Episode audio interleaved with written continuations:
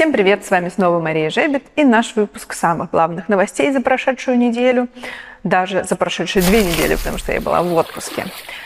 И он, как всегда, выходит при поддержке компании Кизельман Рус. Минсельхоз увеличит объем средств на поддержку, на субсидирование льготного кредитования в части выделения новых кредитов. На 3% будет увеличена эта сумма за счет перераспределения денег, э, которые выделены были ранее на поддержку старых кредитов.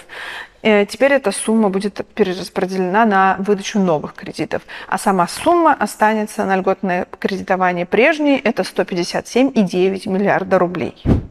В осеннюю сессию Госдумы может быть рассмотрен законопроект о выходе России из ВТО, из Всемирной торговой организации.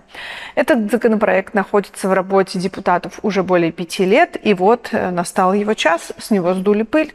А я напомню, что в части нашей работы это, например, в том числе может касаться различных мер господдержки, потому что по нормам ВТО есть разные корзины поддержки, и э, часть прямой поддержки производителей, э, которые работают на внешних рынках, она запрещена. Поэтому этот выход, он освободит э, нас от ограничений по мерам поддержки. Коллегия Евразийской экономической комиссии внесла поправки в правила оценки племенной ценности скота. Там внесены новые показатели и по экстерьеру, и по здоровью, и по воспроизводству. Почитайте в нашей новости подробнее, как теперь оценивают скот. Россельхознадзор разъяснил, как необходимо по-новому оформлять ветсертификаты на готовую молочную продукцию и на сырье. Теперь туда будут внесены показатели по жиру и по белку, и если они не бьются с формулой некой, с нормой, а, нельзя будет провести транзакцию. Это тот самый белково-жировой баланс, о котором уже много лет говорили, и вот сейчас началось его внедрение. Рынок страхования сельхозживотных вырос на 31% до 2 миллиардов рублей. Напомню, сейчас для того, чтобы получить субсидию на литр э, с повышенным коэффициентом, необходимо обязательно страховать скот. В некоторых регионах и просто обязательное страхование скота для получения субсидий на литр. Поэтому э, так мы видим такие показатели роста страхования. Минпромторг э, намерен увеличить долю российской сельхозтехники на рынке до 80% к 1935 году, так что готовьтесь. Минсельхозпрод Беларуси повысил рекомендуемые экспортные цены на сливочное масло. Теперь сливочное масло с жирностью 80% и более будет стоить 430 раньше, теперь 440, то есть выросла на 10 рублей. Цена на сливочное масло с жирностью 80% и ниже, э, рекомендованная, выросла также на 10 рублей с 380 до 390 рублей за килограмм. На прошлой неделе Nestle также уведомила своих партнеров о том, что повышает на 9% цены на детское питание заменитель грудного молока. Минсельхоз в ответ сделал заявление о том, что в целом на рынке цены на эти товары, на эти продукты стабильны. Государство также продолжает работу над экологической повесткой, над проблемами экологического блока. И Минприроды расширило список товаров, которые необходимо утилизировать производителям и импортерам. Там расширяется и за счет пластика, и картона, и других продуктов. Это все отразится в первую очередь на производителей упаковки и э, по цепочке на нас. Роскачество, учредителем которого является как государство, так и, например, Союз молоко, а, выпустила очередное исследование по творожным сырам. Эта группа оказалась практически идеально чистой, и нарушений там не выявлено. И пять торговых марок претендуют на повышенные стандарты на знак качества. Это в том числе а, Хохланд, Альмент Президент, Тысяча озер и Вкусвилл. Кроме того, Роскачество опубликовало э, список из 21 производителя лучшей сметаны в России. Это заводы такие, как «Галактика», «Молочная благодать», племенной завод «Красноозерная». В Краснодарском крае это агрокомплекс имени Ткачева, Кореновский молочно-консервный комбинат, э, молочный комбинат Кунгурский в Пермском крае, Холод в Алтайском крае, Том молоко в Белгородской области, Лебедянь молоко очень новое предприятие, модернизированное, Вимбельдан, э, Московской области это русское молоко и торговая марка «Северная долина» АО «Молоко». В Новгородской области это «Лакталис». В Новосибирске Тагучинское молоко. В Омской области Любинский молочно-консервный комбинат. В Оренбургской области это А7, Пензенская э, область молочный завод Приволжский, Рязанская область агрокомбинат Рязанский, э, Комос Групп э, Татарстан, Тульская область Тульский молочный комбинат. Поздравляем коллег заслуженно за эту награду, за внесение в список лучших поставщиков России. А 27 сентября мы проводим очередную конференцию. Молочных сессий в сентябре не будет. Вместо этого мы собираем самых эффективных производителей молока в России. С самой высокой продуктивностью, э, самых успешных, э, финансово эффективных э, лидеров индустрии. Мы презентуем там рейтинг который мы всегда делаем каждый год по эффективности. И там будет представлена мега уникальное исследование по бенчмаркингу по основным показателям эффективности предприятия. А, свое участие подтвердили Андрей Разин, замминистра сельского хозяйства, Ольга Абрамова, вице-премьер Удмуртии, крупнейшие производители молока России и э, участники рейтинга эффективности, которые будут делиться с вами опытом. Программу можно найти на сайте event.milknews.ru. Или пишите нам, заходите на сайт, э, там на сайте Milk News есть баннер, регистрируйтесь и давайте быть всем вместе очень эффективными.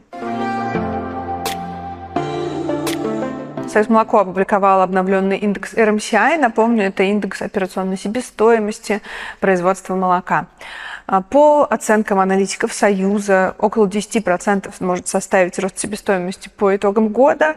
Сейчас разгоняют себестоимость а, увеличивающиеся цены на корма, на дизельное топливо, на электроэнергию, ослабление рубля и ускорение темпов инфляции.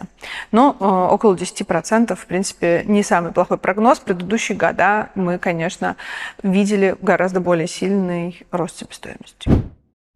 29 сентября мы встречаемся с вами на новом вебинаре с компанией Cargill. Будем рассказывать о том, как применять в расчетах рационов лабораторные данные. И э, это очень практический вебинар именно для зоотехников, ветеринаров, работников фермы. Делитесь обязательно со своими коллегами. Это бесплатный практикум, где можно задавать вопросы специалистов мирового уровня. И ссылочка на регистрацию будет внизу. Forbes опубликовал рейтинг топ-20 самых богатых женщин России. Там есть и представительницы аграрного сектора, и э, помимо женщин, которые владеют пакетами акций э, в компаниях Фосагра, Черкизова.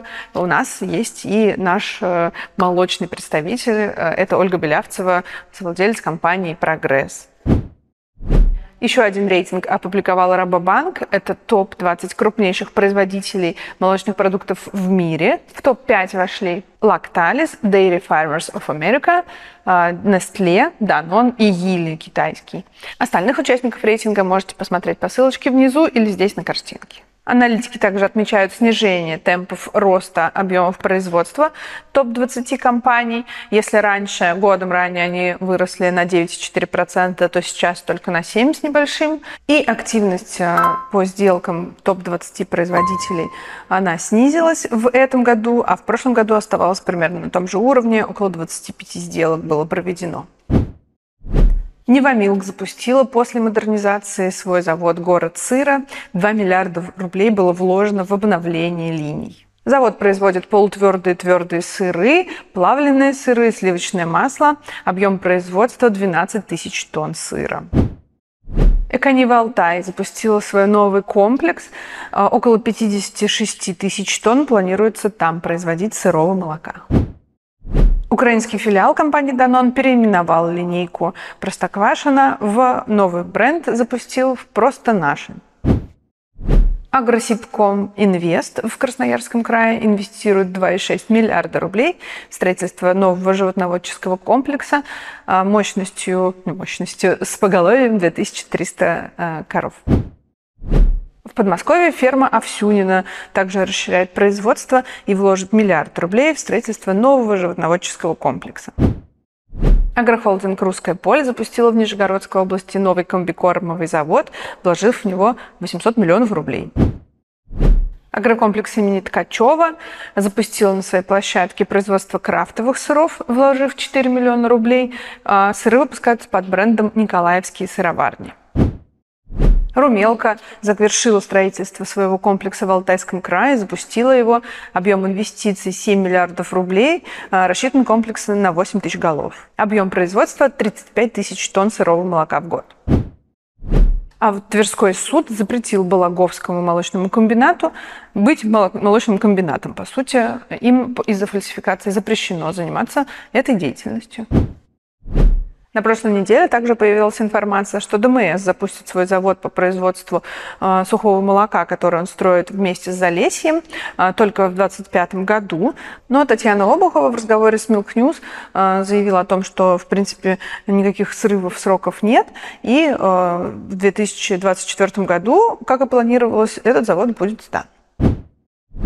На этом все. Спасибо, что вы с нами. А, почитайте в разделе лонгриды подборку новых законов и новых продуктов, что сделали ваши конкуренты или что нового появилось на рынке, а также другие лонгриды про то, с кем нужно работать э, современному заводу из поставщиков э, оборудования сегодня, кто остался на рынке, и интересные исследования для производителей молока. Ну и встречаемся на конференции по эффективности э, молочного животноводства 27 сентября, а 29 на вебинаре Скаргил. До новых встреч! Этот выпуск выходит при поддержке компании Кизельман.